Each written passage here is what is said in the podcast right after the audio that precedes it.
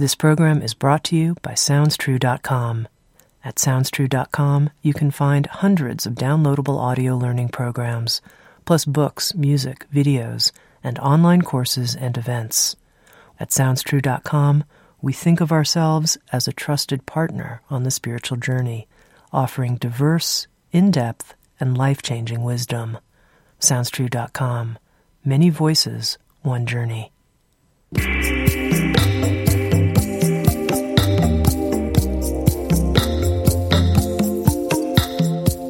You're listening to Insights at the Edge. Today, my guest is Rick Hanson. Rick Hanson is a neuropsychologist and author of several programs with Sounds True, including The Enlightened Brain, Meditations for Happiness, and a new program on self directed brain change. Founder of the Wellspring Institute for Neuroscience and Contemplative Wisdom and an advisory board member of the Greater Good Science Center at UC Berkeley. Rick is the author of a new book, Hardwiring Happiness The New Brain Science of Contentment, Calm, and Confidence.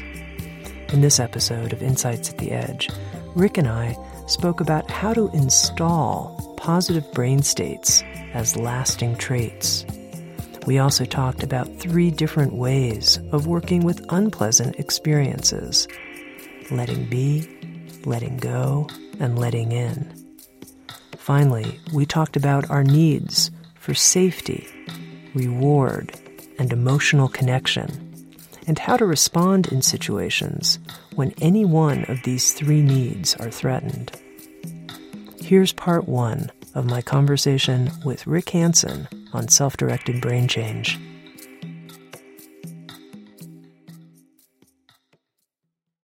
Rick, my own sense is that the idea of neuroplasticity is now fairly well accepted in the culture as a whole. This idea that our brains can change. But you're now writing and teaching about something that you call positive neuroplasticity. And I think this idea is less well accepted in the culture as a whole. And I wonder to begin our conversation if you can talk some about what positive neuroplasticity is. Well, what I what I mean by that, in a way, is a very common sense idea that if we grow in any way. You know, if we learn how to uh, be more skillful in our relationships, or if we become, let's say, more grateful or kinder, or we become more resilient, stronger, if we become happier in any way, we're growing, we're changing, and we're learning. And any kind of uh, growth or learning must involve a change in neural structure. Otherwise, what's the basis for that learning or growth? What interests me is how to use what we're now learning about how the brain changes for the better, and frankly, how resistant it is to changing for the better. How, how can we use that knowledge in really down to earth, practical ways? So that's what I mean by positive neuroplasticity.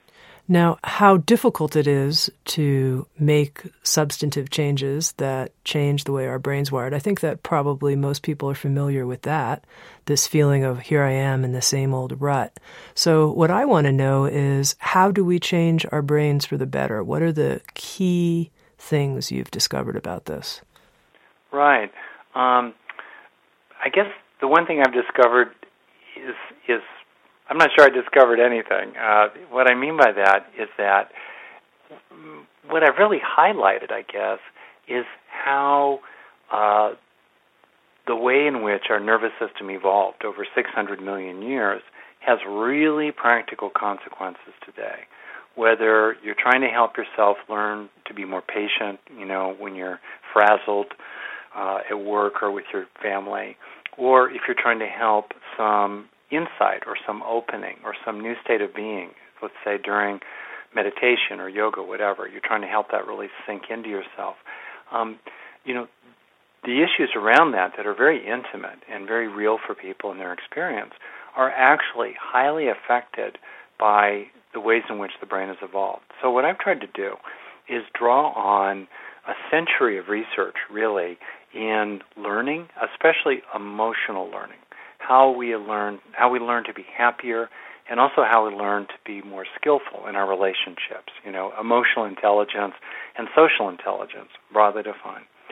And what comes out from that um, research is that learning is, first of all, a two step process. First step, you actually have to activate a useful mental state. Okay? In other words, you need to have some kind of useful experience in the first place. The brain is not like an iPod, it's like an old school cassette recorder. So if we want to record the song, in other words, if we want to change our brain, if we want to get that good feeling inside us or that determination or that insight, if we want to get it inside us, if we want to record it, we have to play it. We got to experience it first. So the first step is you have to activate a useful experience, a useful mental state, is how people describe it. And then the, the second step is we have to install that activated mental state into lasting neural structure as a positive neural trait. In other words, it's the familiar language in psychology. We have states which are momentary and passing, and we have traits that are more enduring. The essence of learning to change for the better is to help um, useful states of mind sink in to become installed as lasting neural structure. And the problem is that we're pretty good at having positive experiences uh, and also uh, modern psychology and the spiritual traditions and human potential and just, you know, everyday wisdom um, has helped us be pretty good at activating useful mental states. But there has been very little attention to how to install these states into your brain as lasting neural traits. The result is that most positive mental states feel good in the moment, but they pass through your brain like water through a sieve. They have no lasting value. They don't change you. That's why, you know, we can have an experience that gives us some kind of resolution inside, you know, never speak in anger again or never get that drunk or don't kick the dog, whatever. And then 12 hours later, kaboom, you know, we're back in the same old, same old. So the research on how to install things into your brain says that there are five basic factors. And um, there are probably a few others, but these five have a lot of impact. The first is duration. The longer you stay with this useful experience, and by a useful experience, I mean usually just sort of ordinary everyday experiences, like accomplishing, you know, getting the dishes done, or feeling connected with your friend, or a sense of relaxation and calm, or a sense of determination or sturdiness, or drive or strength, whatever it is, you know, an ordinary positive experience. So the longer it lasts, that's duration, the more it sinks in. Also, second, the more intense it is, the better. There's a famous saying in neuroscience, I know you know it, Tami neurons that fire together wire together. So if you get more neurons firing, longer and more intensely, you're going to get more wiring. And wiring means enduring benefit for you because now you're weaving this experience into the fabric of your brain and yourself. So the second one is intensity. The third of five factors, and I'll just do this kind of quickly here, is called multimodality. It's the idea that it's important to feel it. The more that we feel it in the body, the more that the positive experience has an emotional resonance to it. And even if it's appropriate, the more we enact it, you know, the more we kind of move or shift our posture or even our facial expression or tone of voice in the direction of the positive experience, the more memorable it will become, the more we will retain it, the more it will be encoded into neural structure. The fourth factor is novelty. The brain is a big novelty detector. It's always looking for something new. That's why they call it the news, right? And so the more that we can take experiences, especially familiar positive ones, like everyday experiences of gratitude or connection with our dog or a feeling of kind of really enjoying the beauty of the natural environment we're in. You know, these can become kind of same old, same old. The more we can see them as fresh, as it were, through the eyes of a child. You know, the, the saying, I'm sure, Zen mind, beginner's mind, or don't know mind. You know, the more that they will um, sink into us in terms of becoming neural structure. And then the last factor is personal relevance, or sometimes called salience. Basically, why should I care? Why is this experience relevant to me? Why does it why could it matter to me to grow it inside myself? So those are the five basic factors proven in or shown or demonstrated in hundreds if not thousands of studies on various aspects of learning that will help you install this positive experience so that you carry it with you wherever you go and bit by bit fill yourself up with it. Now, you know, Rick, I don't want to introduce too many speed bumps into our conversation, but I'm going to bring one mm. right now, which is you said something I thought was very interesting that our brain functions more like a cassette recorder than an iPod. Yeah. And here I am talking to you, my favorite neuropsychologist and meditation teacher. And I don't know what you mean by this. My brain is more like a cassette recorder than an iPod. Help me out here. Oh, sure.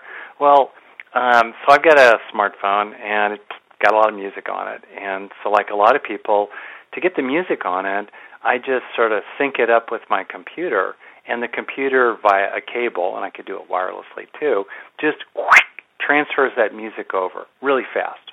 Okay, um, that's like an iPod or a smartphone, but you can't just you know stick a cable into your brain and suddenly install the ability to fly a helicopter or do kung fu, you know, like we saw in the movie The Matrix, right? We have to in the in the old days, if you wanted to record a song, uh, you had to play it on the radio, and you would turn your recorder on while the song was playing, and it would record it. Or if you've got a VCR or a DVR, the show runs, and while it's running, it's recording. It's making an enduring record. The interesting question here, Tami, and there are a lot of kind of deep spiritual aspects of this that are pretty interesting. How do we take fleeting, impermanent experiences that are so transient? How do we help them uh, leave some kind of useful, lasting trace behind? That's the real question for me in a context in which we've got a brain that's really good at turning fleeting negative experiences into lasting negative traces inside our own brain. Okay, so let's just take that. Something positive is happening in my life. I've finished a project and I feel fabulous and I'm kicking yeah. back and I'm with a couple of friends and we're toasting to the success of this project. How would I use these five learning qualities that you've mm-hmm. identified to really make this positive event last and changed my brain in some way? Yeah, exactly right. And and what's neat is I go through this in a lot of ways, you know, in this program for you, you know, the um, positive neuroplasticity program. First step, have a positive experience. And it could be a really big one, like the one you're just describing, sounds sound really great. On the zero to ten intensity scale, maybe that's an eight or even a ten. And life is full for most people. Sadly, not for everybody, but most people, life is full of ones and twos over the course of the day. You know, their their cat sits in their lap, their dog nuzzles up to them to be patted. Um, they're thirsty and they get a drink of water.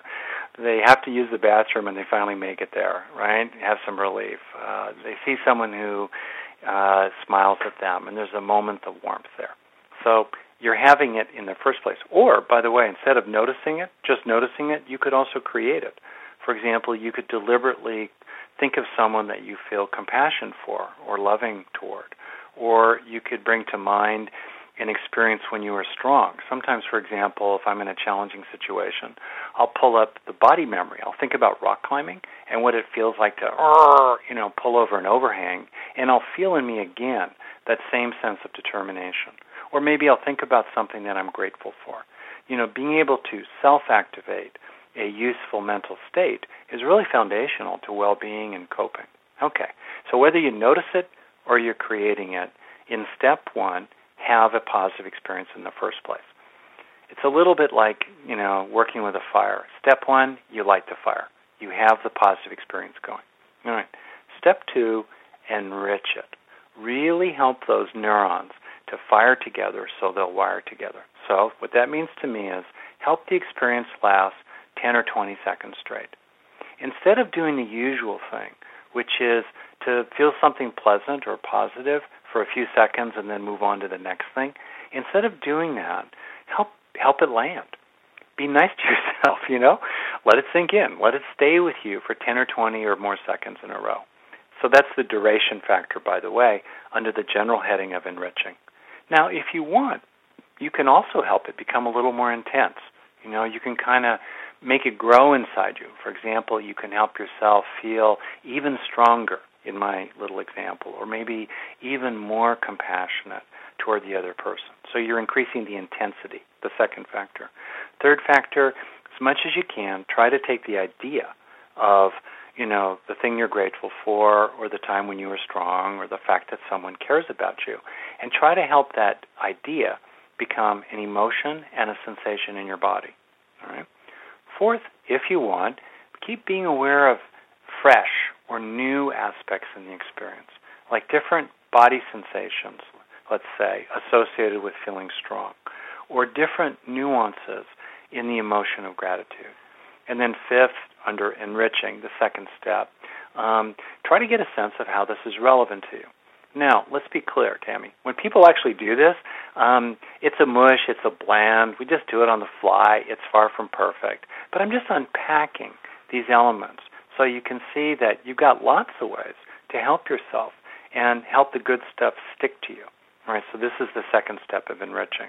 Rick, let's pause for one moment here under the enriching because I really want to make sure that this is operational in people's lives. So you, you mentioned that a lot of things that we experience positive moments in our life. They're just sort of like a one to two on the scale. You know, you use yep. the example of going to the bathroom. Great. Are you imagining that I'm actually, or people might actually say, "Oh, I feel so great. I just went to the bathroom. I feel relieved." It's a, it's a wonder. It is. It's a wonderful moment. Am I going to go through these five steps at that point, or am, uh, I, am I only going well, through the five so when steps? I say five like, steps, I'm just listing here under one step, enriching. Yeah. You know, several ways you can help this experience uh, become bigger in your mind. But what I'm trying to understand is this the kind of thing that you would recommend people do in all of multiple the, times a day, like yep. uh, like a thousand times a day, like five times a like day, like a handful, like a handful. You know, my rule of thumb is half a dozen times a day, half a minute at a time. That's three minutes a day total. Well, that's very achievable. You bet. I love this method.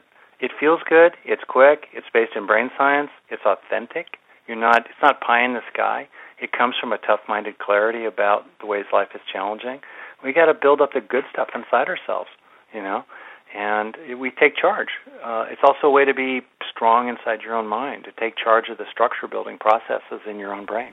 Now, I, I want to stay with an example. It doesn't have to be going to the bathroom, but it could be something that yeah. we all do all the time, like walking outside a building. You've been in a building all day and you mm-hmm. feel fresh air on your face. Yep. And the air just feels wonderful for a moment.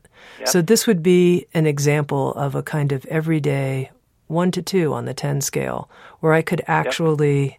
just take 30 more seconds and just take me through what you might do with the feeling of fresh air on your skin.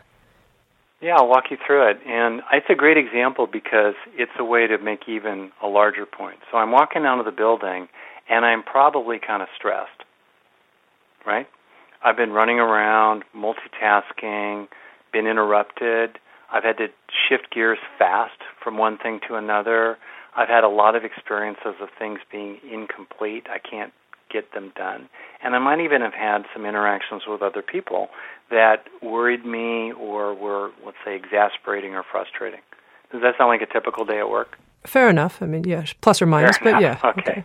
Not horrible, but, you know, a kind of, uh, I'm a little the stress. I'm experiencing some stress, which means, frankly, that in my body, my stress hormones have lifted up a bit, and I'm a little revved up. All right, so finally I get outside, and I see, as you put it, fresh air. Maybe I see some mountains around me, or I see a tree, or even just have a sense of, whoosh, I'm outside of that situation. So, first of all, I would try to notice that the facts were good. First of all, there's so many good facts in our life, we don't even notice them. So, in the first place, I would try to notice the good fact that I'm outside the building. And probably around me are some things that uh, are appealing. You know, whether it's blue sky or fresh air or other people, something that's pretty, beautiful, a tree, what have you. Okay, I noticed the good fact. Second, I try to allow the recognition of the good fact that I'm outside this building to actually become a good experience. So often uh, we notice good facts. Maybe someone pays us a compliment, or we get something done, or you know we step outside and we're no longer dealing with that bad situation we were hassling with. Except we don't feel anything. You know, we we notice it. We're not psychotic, but we don't feel anything. So second here, I would try to feel it. And then third, in particular, now really zeroed in on your question, once I'm having that positive experience of kind of relief and stress relief and calming and you know, kind of coming down, slowing down, coming into my body. All this is happening within just a few seconds. Now that I'm having it, okay, that's the first step. In the second step, I would try to let it, I would try to let myself receive it for 5 or 10 or 20 seconds rather than rushing onto the parking lot where my car is or shifting gears and starting to worry about you know the next undone task I was going to have to get to you know or racing on or planning the next event in my day I would actually take those 10 seconds you know one two three four five six seven eight nine ten whatever 10 seconds 20 seconds maybe to let it kind of land and during that period I would help it last that's the duration factor of enriching and you know I would probably give myself over to it. Uh, I would, uh, you know, yield to it as it were, and then in the third step, I would prime my memory systems. The third step is absorb. So the first one is have, the second is enrich, the third is absorb. I would absorb the positive experience by um, letting it sink into me. I would actually literally kind of imagine it going into me like a warm, soothing balm or maybe I would just have a just a knowing that it's landing inside me. I'd let my stomach soften, you know, to kind of yield to it. I would give myself over to it a little bit. So hopefully, I would increasingly carry with me one bit more of a sense of kind of relaxed centeredness uh, in the days ahead. So that's what I would do it. You know, it's 10, 20, 30 seconds. Uh, no one needs to know why I have that little half smile on my face, you know, uh, and then on to the next thing. And you really believe that brain change could happen if I simply did this six times a day for 30 seconds at a crack? Oh, totally. And there's a lot of research that um, cultivation of various kinds, you know, where we cultivate wholesome states of mind, actually leads to lasting changes. Interestingly, most of that research blurs together the activation part of it. People are having the positive experience, but it sort of assumes that people are actually installing it in their brain. But still, people who routinely do different kinds of practices, even if they don't help themselves, like I'm trying to do here, with um, a real focus on the installation aspects, you know, really getting it to sink in and turn into neural structure. Even when people don't make that explicit in various studies, they get psychological changes that are enduring, which means there must be neural changes. And over the last five, ten years, with you know more neuroimaging, like with MRIs and so forth, we're beginning to see literal structural changes, um, structural and functional changes in the brains of people who repeatedly do various cultivation practices. Uh, and I can actually say that um, I created a course on taking in the good, uh, six sessions in it, three hours each, and we just finished a, a study on it with collaborators from UC Berkeley and UC Davis. And um, these are preliminary findings; they're not peer-reviewed. You know, disclaimer, disclaimer. That said, we they're very, very substantial results in terms of people taking the course compared to randomized waitlist controls and so forth, a very legitimate study, compared to other people in terms of satisfaction with life, even two months after the course is over. That's a pretty robust finding, including with the you know small sample that we had. And if you're getting those kind of psychological, mental changes, you must always also be getting neural structural changes as well. Now, you used this very interesting word when you were talking about this installation phase, and you said that we could yield to the yeah. positive experience that we're having. I thought that was interesting, yielding to it. Explain what you mean by that. Yeah, you know, it's funny for me, Tami. Uh, you know, you, you know me quite well, and uh, I think I think you know I'm probably growing up, at least, I was you know one of the major dorks, and I probably still am pretty dorky. And it's interesting that my own journey into this material, into the in, in a ton of scholarship about um, evolution and neuropsychology and the brains of birds and worms and oxytocin in worms and modern primate brains, da da da da. Hey, the end of all that for me, it's really brought me home to a kind of intimacy with our own body. And where we do yield to the experience, it feels that way. You know, I know from a third person perspective what's happening in our brain when we do this process. But from the first person perspective, from the inside out perspective, you know, third person is outside in, first person is inside out. Mm-hmm. From a mm-hmm. first person perspective, it feels like letting yourself receive a gift. You know, it's funny. We know what it's like. Someone gives us a gift and we push it away. We know what that's like. Or we just kind of poo poo it and uh, we don't really take it. Or we know what it's like to eat something and not really notice what we're eating. We're kind of unconscious. On the other hand, we know what it's like when someone gives us a gift. Maybe it's a physical gift or they they give us the gift of, of warmth or lovingness and we really receive it. We let it come in. We allow ourselves, we're kind to ourselves. We allow ourselves to have it. In the same way, let's say eating something delicious. Mmm, you know what I mean? Yum. We allow ourselves to really be there for the experience. And interestingly, this matter of being there for the experience, you know, that's an enjoyable experience, is very hedonistic, right? It's also eudaimonic, as it were. It gives us a sense of meaning and purpose in life. And it's also hard headed intelligence because by experiencing in this very soft and kind to ourselves way that we're really yielding to the experience and and receiving it in a very kind of yin or if I could use the charged word feminine kind of way. We receive it. We are actually hardwiring it into our own brain. Now, I'm imagining someone who's who's listening who says, you know, okay, is the glass half empty or half full? Well, if I'm hanging out with Rick Hanson, it's clearly going to be half full, and I'm going to appreciate that. But isn't it also half empty, and aren't I just sort of painting myself into some pleasure place with right. all the pleasure ninnies? It's also half empty. I think you're getting at a very important point, and I want to be really clear about it. So, first part, I'm not talking about positive thinking or looking on the bright side because that's just, to me, that's more about activating positive states that are wasted on the brain. They don't make much difference. Second point, I'm not at all talking about not seeing the bad. And when I use words like good or bad, you know, positive, negative, I want to be clear what I mean. I don't mean it moralistically, I mean it pragmatically. Good being that which helps us be happy or helpful to ourselves and often others, and bad or negative is what makes us suffer and harm ourselves and create suffering and harm for others too. Okay. I don't mean we shouldn't see the bad.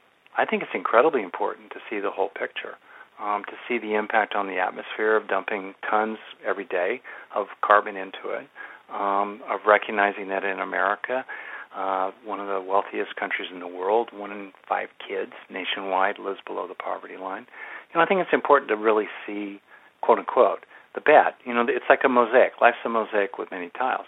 But with, you know, some exceptions, most people have a brain that's biased to overlook the good tiles in the in the mosaic of life or to recognize them briefly in passing and then move on without feeling anything, and to continually scan for the negative tiles and then react to them intensely and remember them forever after. Because that's what helps animals survive under very harsh conditions, which was the crucible, if you will, of our own evolutionary journey toward, you know, being human today with Stone Age brains in the 21st century. So I'm very I think it's incredibly important to see the bad, but also to realize that our brain is biased in that direction. Then the other thing to say here is that I think there are three ways to engage the mind. There are three ways to practice with it. In the first way, we just be with it. We don't try to influence it. We observe it. We hold the experience in a big space of awareness. We try to step back from it so we're not so caught up in it and identified with it. We feel the feelings. We experience the experience. Maybe we also investigate. You know, we kind of sense down into the softer, more vulnerable, or younger layers under the top parts. Okay, we're just being with it. That's profound in terms of practice. That's very central to my own contemplative practice, more and more especially. And um, I think it's foundational for everybody. But that said, it's not enough. We must also, in the second way to engage the mind, help the negative decrease over time. And in the third way, help the positive to grow over time. That's the wise effort aspect of things, where you reduce the negative and increase the positive. All are important. You know, if the if the mind were like a garden, we could witness it in the first way. We can pull weeds or we can plant flowers, right? And sometimes we have to plant flowers. We have to cultivate resources or strengths inside us so we can be with the mind. You know, to just feel the feelings or go into open awareness in meditation, for example, people are totally not prepared for that. Um, there's a saying in Alcoholics Anonymous that the brain is a dangerous neighborhood. Never go in alone. So if we haven't resourced ourselves to really bear our own pain or to stay steady when we open to our experience, opening to our experience can feel like opening a trap door to hell. And so, anyway, to bottom line it, I think that um, bare witnessing or choiceless awareness or just being with the mind has gotten way too overvalued, way too privileged in psychology and psychotherapy in the last 10, 20, 30 years, and in non dual practices, and also in some Buddhist practices. I think that that stance of letting things be and simply witnessing uh, is profound, it's fundamental, it's probably the most important of the three ways to engage the mind. But it's far from the whole of practice, and sometimes people make it the whole of practice when it's really not. So if I talk about the skillful cultivation in Sanskrit, as you know, bhavana, uh, the cultivation of wholesome qualities of mind and heart, which is what we're talking about here, or at least I'm trying to talk, I think we're talking about it. If I talk about that cultivation, it's in this larger context in which I'm not trying to resist the negative, because that just creates more negative, and I'm not trying to paper over the negative with the positive, because that doesn't help anyone. Anyone. But on the other hand, it's a remarkable fact that most of the wholesome qualities of mind and heart that we want inside ourselves, inside our children, inside our therapy clients, our meditation students, or in our political leaders, the wholesome qualities of mind and heart, like determination, love, um, resilience, happiness, positive emotions, gratitude, awe, those positive qualities, those inner strengths, are mostly built from positive experiences. Positive experiences are the pathway into cultivating the good stuff inside ourselves that we want. But the brain has a kind of bottleneck that makes it very inefficient at turning these positive experiences into inner strengths that we want, even though positive experiences are the primary source of those inner strengths. So, what my work's about a lot these days is helping people learn how to open that bottleneck uh, based on a very clear eyed understanding of the hard things in life so they can help grow the inner strengths inside themselves, in part to deal with those hard things.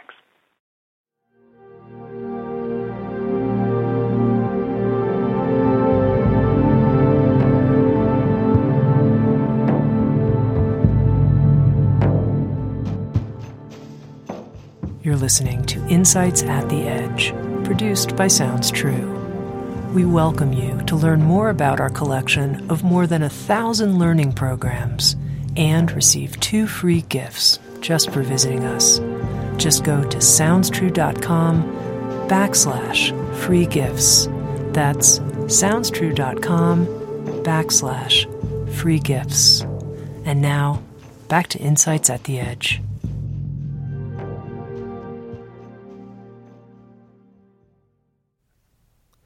Now, it's very interesting to me that you say that you think that whether it's in psychology or within certain spiritual approaches that there's this bias towards just being with whatever's happening.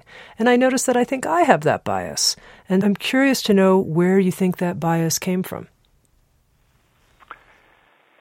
I think that um, I can't speak for other contemplative traditions, and I'm frankly not sure that that bias is present in, for example, Christian or Hindu or Muslim or Jewish or shamanic um, spiritual traditions. But uh, you know, in Buddhism, and especially as Buddhism has come to the West, and I think also in some non-dual variations, uh, there's been a belief that any kind of goal-directed effort of any kind, including inside your own mind, is somehow dualistic and egoic and just another kind of craving. And I just think that that is wrong, and it's not the traditional teachings, really. Certainly not of the Buddha. Um, you know, being able to simply witness what's there without interfering in any way is, as I've tried to say, profoundly important. But that pure witnessing is not itself, for example, um, um, an ethical view. It's not itself love for others. It's not itself um, the cultivation of happiness or uh, gratitude or inner peace. And to grow these things in the mind, that means growing structures in the brain. And also, simply witnessing often will undo um, the negative. But the structures in the brain that are the basis neurally for anger or greed or delusion or heartache, you know, or just everyday worry, um, feelings of inadequacy or feeling hurt, feeling let down or feeling muzzled, you know, around speaking from the heart, um, those neural structures are very resistant to change. They don't just easily change. We need to make effort to get them to change. So, um, I think you're pointing to something really important because what I, what I notice, I think my sort of little bit of a sense of discomfort with this idea of increasing the positive is how I've seen that used in the culture as a personal ego aggrandizement mission. And so I think that is yeah. part of what makes me nervous about it or yeah. Yeah, I think that's a fair nervousness. I think that and again, um, you know, I've you know in my writing and so forth, I've I've really tried to honor that uh, pitfall right? Because it is possible for, you know, I grew up in the 60s, right? It is possible to uh, get really jazzed about uh, positive thinking and everything's bright and shiny and this is the best of all possible worlds and all the rest of that and they're just doing the best they can and blah blah blah blah. So there's some pitfalls there, and I think that uh, for me, if we're trying to cultivate these wholesome qualities inside ourselves, the trick is to be both simultaneously um, kind and benevolent toward ourselves, much as would we would be kind and benevolent to another person. You know, we would wish for our friend. Let me just sidebar here for a second, Tami. We would wish for our friend to have a positive experience, let's say, of feeling loved or feeling loving or feeling um, happy. Um, we would also wish for our friend, let's say, to let that positive experience sink in so that she's gradually over time less anxious, less irritable, you know, she feels more worthy of love, etc. We would wish that for her.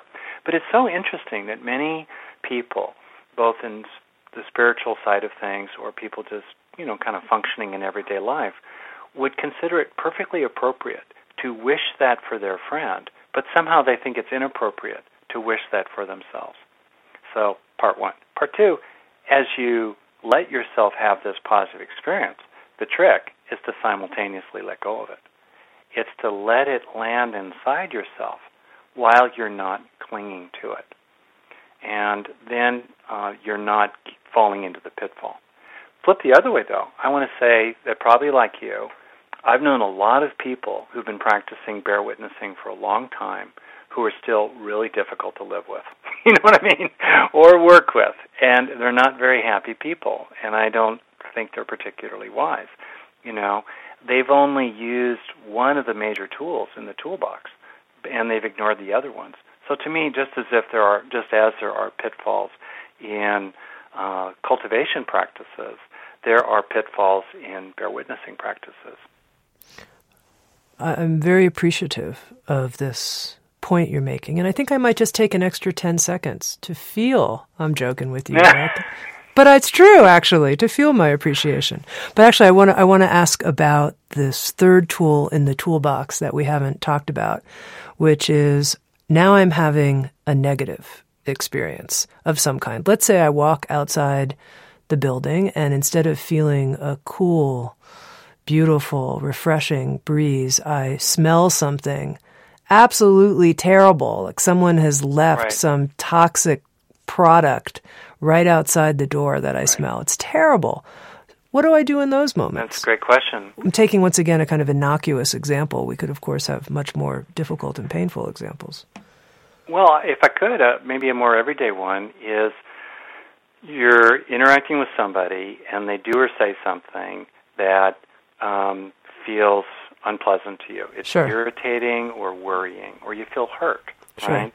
They maybe you're talking and they start looking away from you, or they interrupt you, or they say something critical, or uh, you're sharing your feelings and they suddenly start trying to solve your problem. Okay, so something's happened that's it, it stirs up things inside you. So this little model I laid out of the three ways to engage the mind, which you could summarize, you know, you're observing the garden or you're pulling weeds or planting flowers, or really super summary, let be, let go, let in, one, two, three, all right?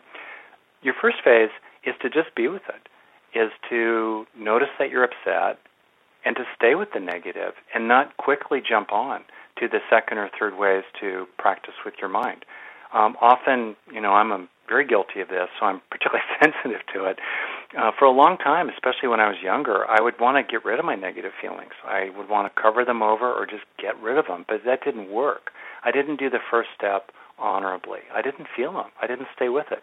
I especially didn't sense down to the softer, younger wounds, you know, and hurts that were that were turbocharging what was a pretty on the zero to ten yuck scale.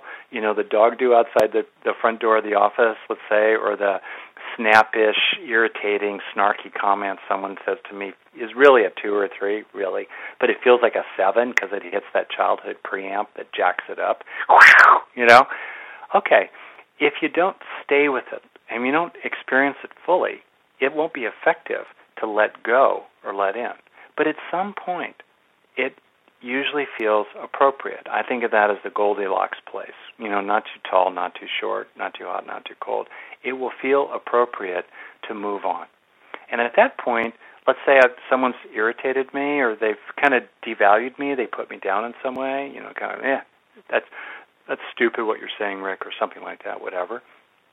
You know, I would go to the second step of trying to release it. All right, so I'm trying to calm my body focusing on exhaling. I'm not trying to suppress or freeze the negative feeling because that just keeps it. I'm trying to let it go. I'm imagining it leaving my body. Maybe I would vent about it a little bit to a friend, or um, I'm, you know, I'm. I tend to cry more when I feel heartfelt rather than when I feel um, hurt about something. But maybe there'd be some kind of tearfulness or or a, something in the body. We let it go. And maybe we turn it over to God, whatever. We, we give it over to the universe, perhaps. We let it go. And, you know, if you think about it, probably the majority of methods in psychology are about the second way to engage the mind, letting go. Maybe we have some beliefs. You know, we, we start, this person's put us down and we make it into this broad catastrophizing, overgeneralizing belief that no one will ever love me. And maybe we challenge that belief under the heading of letting go. Okay. Then at some point, and the some point, by the way, could only be could be less than a minute if it's a fairly familiar situation. You know, so let's say someone's put me down. It bothers me for a while. I feel it. Okay. A few minutes starts to get less. It feels like I can more actively start to release it. I'm releasing it maybe this is happening in the back of my mind a few you know a dozen seconds here a couple dozen seconds there over the course of a morning at some point, then, it feels like there's enough room to authentically let in something, some to receive something, to replace what I've released in the third way to engage the mind, the growing flowers part, to actually turn towards something positive. And maybe we'll get into this. Certain kinds of experiences are more effective antidotes to our negative experiences than other ones are. So I think of us as having three fundamental needs. One of them is the need to um, connect with others. It's managed by a, the, the kind of attaching to others system in the brain. So if I've been put down, let's say, or hurt by somebody, that's an attaching to others kind of problem. So it needs an attaching to others kind of solution. So I would bring to mind uh, other people who love me or care about me, or other times when I've um, been successful, even if this particular person doesn't like what I do. Oh well, you know, maybe it wasn't so good, but I've done other good things that other people have liked, and that's fine. Or I might just have a sense of my friends who like me, period. Or uh, my cat really wants to sit in my lap when I'm meditating. I do a fair amount of catitation. Uh, in any case, I would go through those three state those three ways to engage the mind. You know, let be, let go, let in, and uh, depending on the intensity of how upset I was or how much it hurt me in the very beginning, um, it might take more or less longer, right?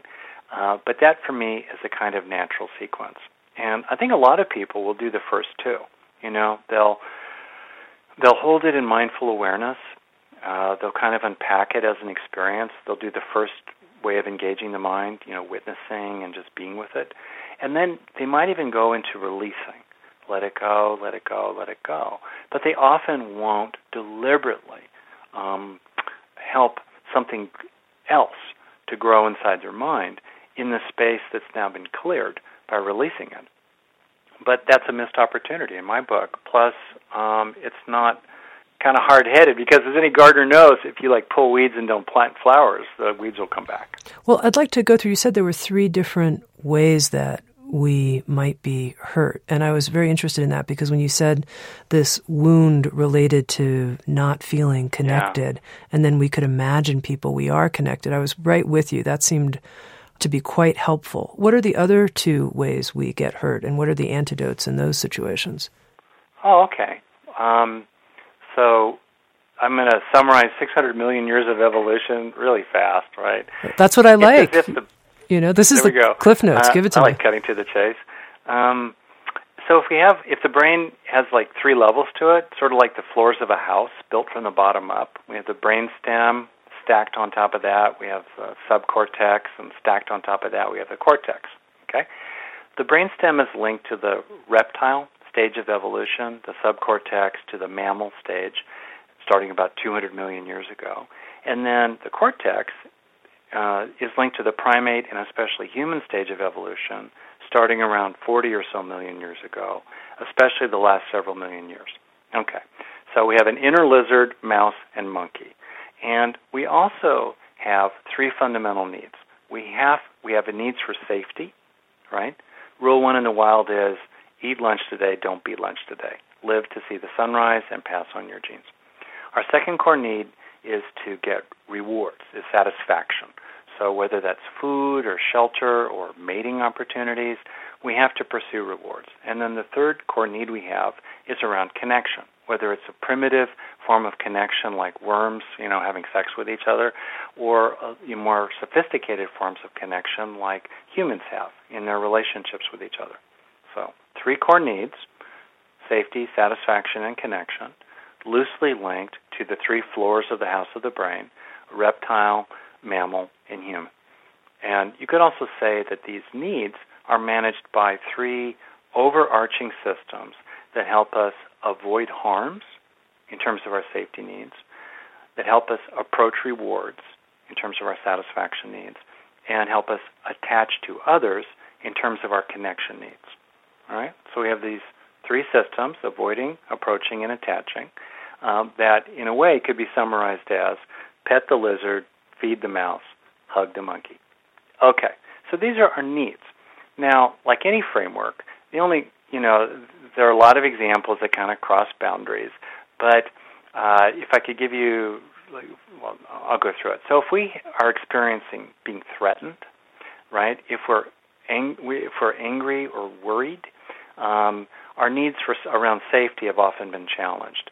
And what will address our safety needs? Well, if we feel threatened, um, having someone uh, feeling grateful when you feel threatened isn't very helpful. Feeling grateful has to do with getting rewards, approaching rewards. But it's not very well suited to experiences of feeling threatened or anxious. On the other hand, let's suppose that someone has dissed you. You know, they've they've been rude to you or dismissive, you know, kind of mean to you a little bit. That's your social system that's been activated there. You're attaching to others' needs. Okay? Well, if that has happened and you get a new bolt lock for your front door, that's not going to solve your problem. That's a safety experience. That's an avoiding that's, a, that's an avoiding harms experience, getting a bolt lock on your front door. But that it doesn't address the fact that someone has mistreated you. In effect, if you have scurvy, you need vitamin C. And if you have anemia, you need iron. I'll, a little story about myself. Um, I grew up. I was very young, going through school, skipped a grade, and I have a really late birthday. So, and plus, I was very shy and nerdy and dorky and all that. I had lots of experiences of um, feeling unwanted, devalued, you know, dismissed, put down, mistreated, whatever. I had a lot of wounds in the attaching to other system. It wasn't horrible compared to what many people experience, but it still had a lot of consequences. Now, I tried to meet that need, that particular hole in my heart, my particular kind of scurvy, in effect. I tried to meet that need by going out in the hills around my home and feeling strong and independent and, you know, which is a kind of avoiding harms resource. But that didn't work for me. Also, I tried to be successful in school. I tried to, you know, um, do well and accomplish goals. That's an approaching rewards kind of resource experience. That didn't help me either. But it's only when I deliberately began repeatedly taking in the good of feeling loved and included and liked and seen and understood and appreciated, etc. That's when I finally get finally started getting the medicine that my heart really, really needed. So what's useful for people, I think, is to ask themselves, what's your vitamin C?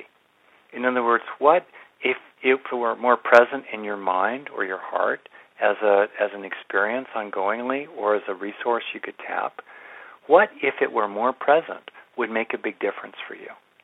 And you can also ask this question about, you know, therapy clients or students in school, your children, what have you. What if it were present would make a big difference? What's your vitamin C? And then the natural question comes, how could I start having more experiences of this? Because you build brain structure out of experiences. You know, you record the song by playing it. So how could I have more experiences of this inner resource in authentic ways? And then people start realizing that actually often they're having opportunities for those kind of experiences already. Or with a little bit of effort, they could have more of them. I mean, I started reaching out to other people to have experiences of feeling cared about and I also started really noticing it. You know, when people actually were nice to me. And again, these were not million dollar moments. These were ones and twos on the ten point scale. But daily life, you know, has at least a few of these. Yeah, and then you can really help yourself. If you know what your vitamin C is, then daily life becomes a fantastic opportunity. And when you start having those experiences, don't waste them on your brain. You know, take the extra 10 or 20, 30 seconds to install them to help them sink into you.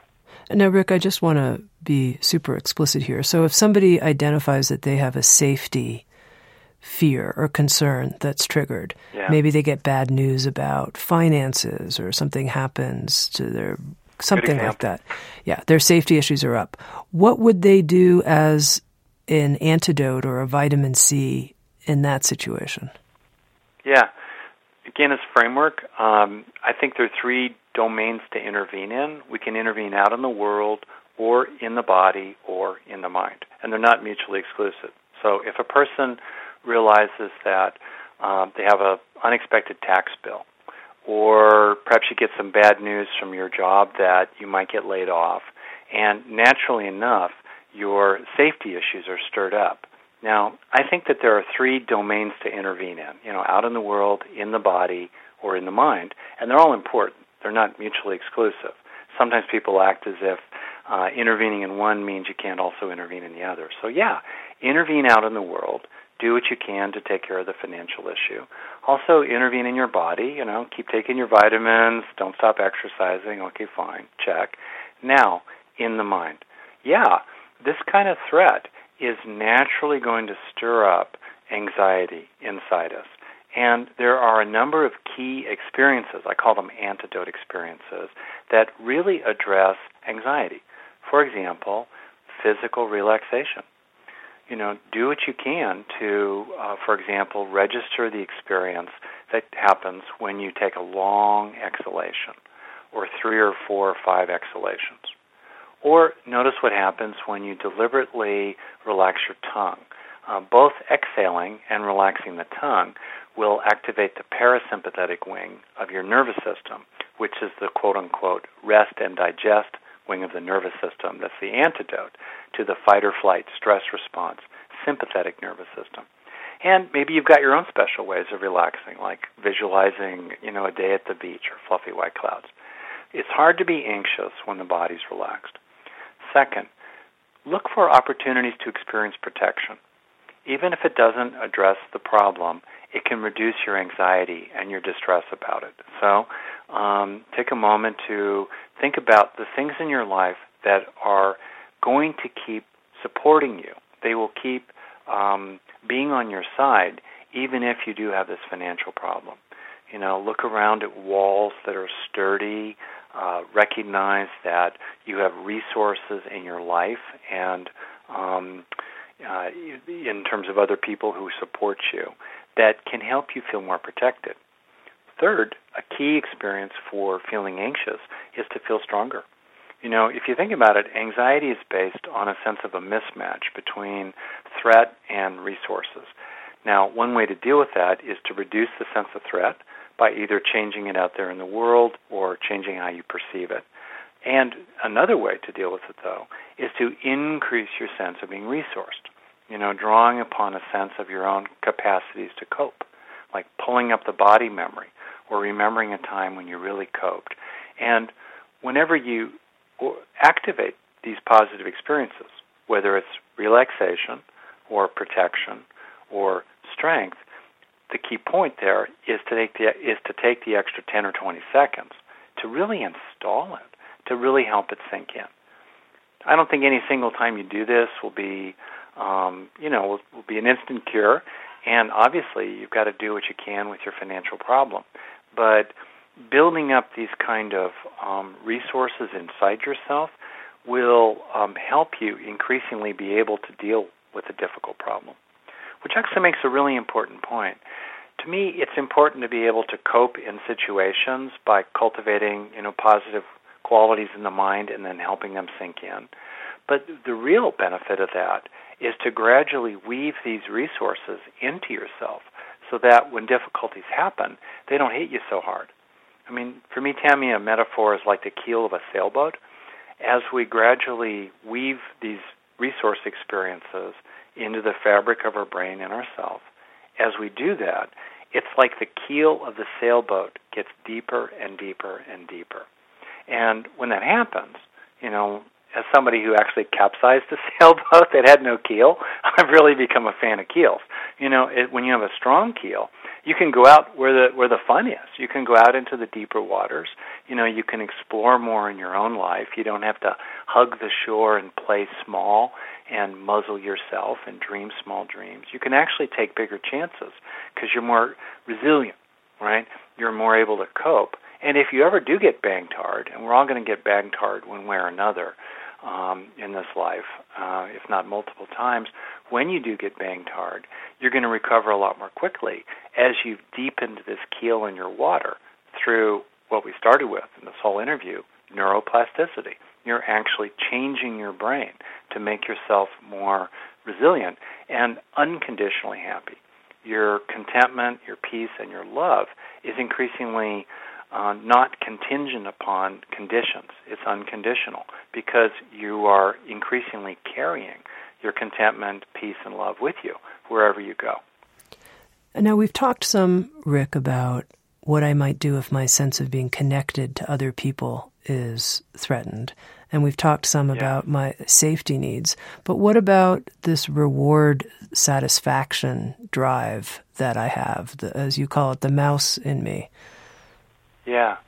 First of all, give me an example of what might threaten the mouse in me and then what yeah. I could do about it. Let's suppose that um, I'm, you know, I haven't been able, I failed at something. Let's say I tried to do something and I failed at it. I couldn't make it happen, either because I just screwed up or often I think of it like trying to grow roses in a parking lot. You know, the conditions were just not there. Uh, that you know that book just wasn't going to be popular or you know that person just wasn't going to want to be my girlfriend back in the day. Uh that that boss just wasn't going to promote me. It just wasn't never going to happen. Okay. So now i have this experience of trying to attain a reward right? Approach a reward and i'm not succeeding in that. So i feel naturally frustrated or disappointed. Um, what can i do? Pretty standard situation. Well again, it's not a complete list, you know, but several that really stand out for me as key resource experiences, key antidote experiences for issues in the approaching reward system um, are first gratitude, thinking of the things that are good in your life, and then in particular doing what people don't usually do when they do gratitude practice, which is usually pretty conceptual for most people. It's to actually let themselves feel grateful to stay with it emotionally in a very heartfelt kind of way, 10, 20 seconds straight. Second, overlapping gratitude are experiences of gladness. Things that make you feel happy that are not really about receiving a gift. That's the essence of gratitude, a kind of thankfulness. But more generally, uh, if you just you're gl- you're glad about it. Um, you know, you're just thinking about it makes you feel happy. Like I think about places in the mountains and Tuolumne Meadows in Yosemite National Park. If I'm getting drilled at the dentist, I go out to Tuolumne Meadows. And times I've had hiking and rock climbing and with friends there. And you know, even though the drill's going, uh, I'm in a better place. Um, so thinking about things that you're glad about, and then again, letting it register as an experience. Uh, another one is thinking about other goals you've accomplished because in this example we're using, you've been thwarted in attaining some goal. You haven't succeeded at it. So, how about other stuff you've succeeded at, large and small? You know, literally the tricky emails you got out the door, or the children you've raised, or the major milestones you've put behind you, like surviving middle school or junior high school, right? You're never going to have to go there again. Um, uh, those are very important kinds of goals. Uh, also, think about situations you've endured and gotten through successfully. It may have been uncomfortable or painful, but you're still here today.